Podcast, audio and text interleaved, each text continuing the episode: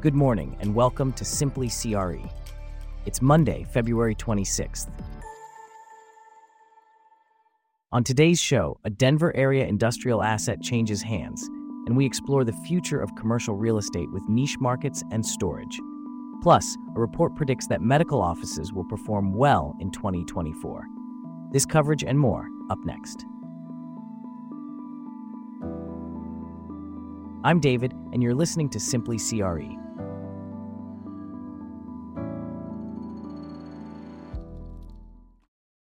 We start off with some recent commercial real estate news. Graham Street Realty has sold Commerce Square, a pair of light industrial buildings in Aurora, Colorado. The buildings, totaling 145,242 square feet, were purchased by Midtown National Group for 21.5 million. Here to discuss this further is James, a correspondent for Simply CRE. Can you tell us more about this transaction? Certainly, David. Midtown National Group financed the acquisition with an $8.8 million loan from Nationwide Insurance Co. JLL Capital Markets represented the seller and also procured the buyer. At the time of the sale, Commerce Square was leased to 12 tenants, including Frontier Business Products, PartPoint, and Colorado Automation and Design. And this isn't the first time Commerce Square has changed hands, correct? That's correct. Commerce Square was previously sold in 2020 when Graham Street Realty acquired it for $16 million from First Industrial Realty Trust. Interestingly, a JLL team also represented the seller in that transaction. Can you tell us more about the features of these industrial buildings? Sure. Completed in 1985, Commerce Square consists of two one story buildings with rear loading configurations. They offer 18 foot clear heights, 38 docks, 11 drive in doors, climate control, and 265 parking spaces. The buildings are conveniently located near the intersection of Interstate 70 and 225, providing easy access across the Denver metropolitan area. What makes Commerce Square an attractive asset in the industrial market? Commerce Square has garnered significant interest due to its location in the I 70 East submarket, its front park rear load configuration, and small bay suite sizes. Over the last decade, Denver has emerged as one of the nation's most active industrial markets. As of November, the metro ranked third for industrial construction among the Western markets. Denver's active pipeline featured 24 projects totaling 9.7 million square feet, accounting for 3.7% of total stock. Thanks for those insights, James, on the vibrant market. Now, let's shift our focus to the ever evolving landscape of commercial real estate, or CRE. A recent report by the CPE Executive Council has highlighted some interesting shifts in investment and development priorities.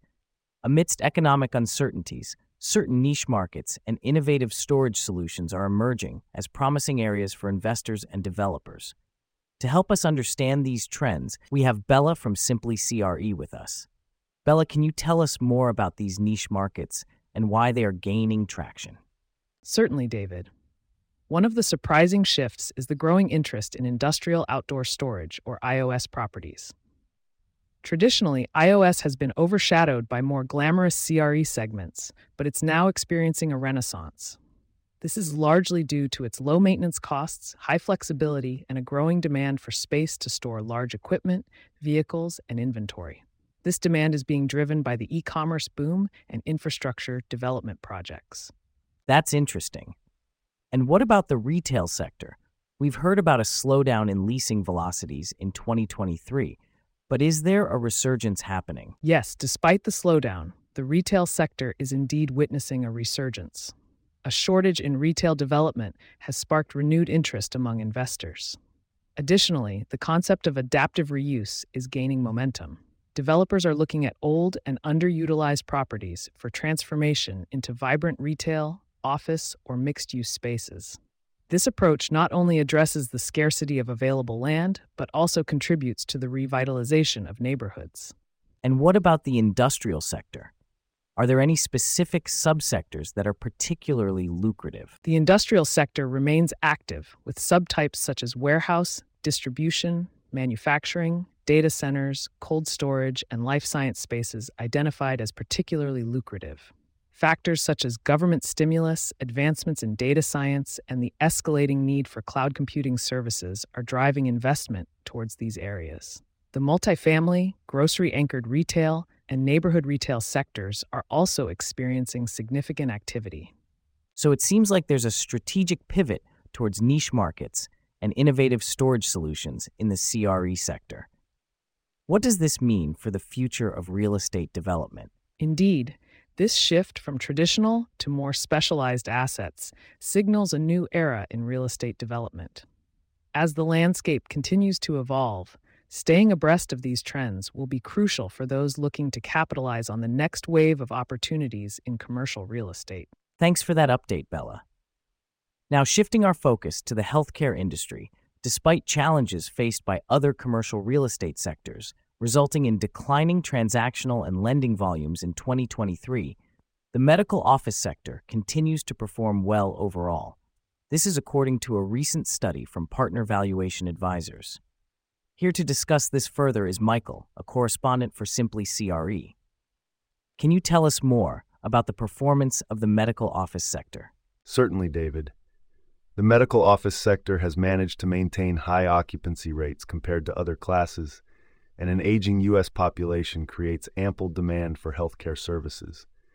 Despite the expectation of elevated interest rates this year, the lack of new supply and favorable demographic trends offer an attractive investment environment for healthcare investors. What are some of the key factors contributing to the strong performance of this sector? Eric Hill, PVA National Practice Leader of Healthcare and Life Science, points out that the need for medical office buildings and other healthcare properties continues to increase. The sector has maintained good occupancy and steady rent growth over the past decade, with high tenant retention rates and limited supply acting as incentives for long term investors. But it hasn't all been smooth sailing for the sector, has it? That's correct. The sector has faced challenges due to increased capital costs and rising cap rates. Most respondents in the survey believe the value of healthcare properties has declined by 10 to 20 percent over the past 12 months. What does the survey report highlight about medical office buildings in particular? The report notes that on campus medical office buildings continue to command premium prices compared to off campus assets. Cap rates for these buildings increased due to interest rate hikes.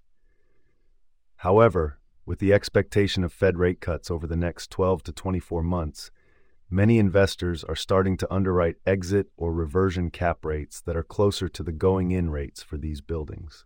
Nearly half of survey respondents predict that exit or reversion rates will have a spread of 25 to 50 basis points above the going in cap rate. What about the outlook for 2024? Despite a slump in transaction volume in 2023, the national average price per square foot was $296 in the first half of the year, compared with a typical range of $260 to $290 from 2017 to 2022. This suggests that the sector could continue to perform well in 2024. Thanks for the update, Michael. Now, let's shift our focus to the Mortgage Bankers Association's quarterly survey of commercial multifamily mortgage bankers' originations. The survey has revealed that commercial and multifamily mortgage loan originations were 25% lower in the fourth quarter of 2023 compared to a year earlier and increased 13% from the third quarter of 2023. Here to delve into this further is Abby, a correspondent for Simply CRE. Can you break down these numbers for us, Abby? Certainly, David. The most notable decline was in loans for office buildings, which fell 68% year over year and 32% from the previous quarter. However, on a quarterly basis, loan originations were up 13% for multifamily properties and a significant 131% for hotel properties.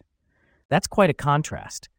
What's the reason behind this decline in office building loans and the rise in hotel property loans. The decline in office building loans can be attributed to the ongoing shift towards remote work, which has reduced the demand for office spaces. On the other hand, the rise in hotel property loans could be due to the recovery of the tourism and hospitality industry as travel restrictions ease and people start to travel more. And how does this compare to the overall trend in commercial real estate lending? Jamie Woodwell, MBA's head of commercial real estate research, noted that borrowing and lending backed by commercial real estate remained subdued to close out 2023. The fourth quarter did see a small pickup from the previous quarter, as is usually the case, but was still down about 25% from 2022's already suppressed fourth quarter pace. For the year, mortgage originations were about 50% below 2022 levels, with every major property type and capital source experiencing a decline. That's quite a significant drop. What could this mean for the commercial real estate market going forward? The decline in mortgage originations could indicate a slowdown in the commercial real estate market. However, the increase in loan originations for multifamily and hotel properties suggests that certain sectors may be recovering faster than others.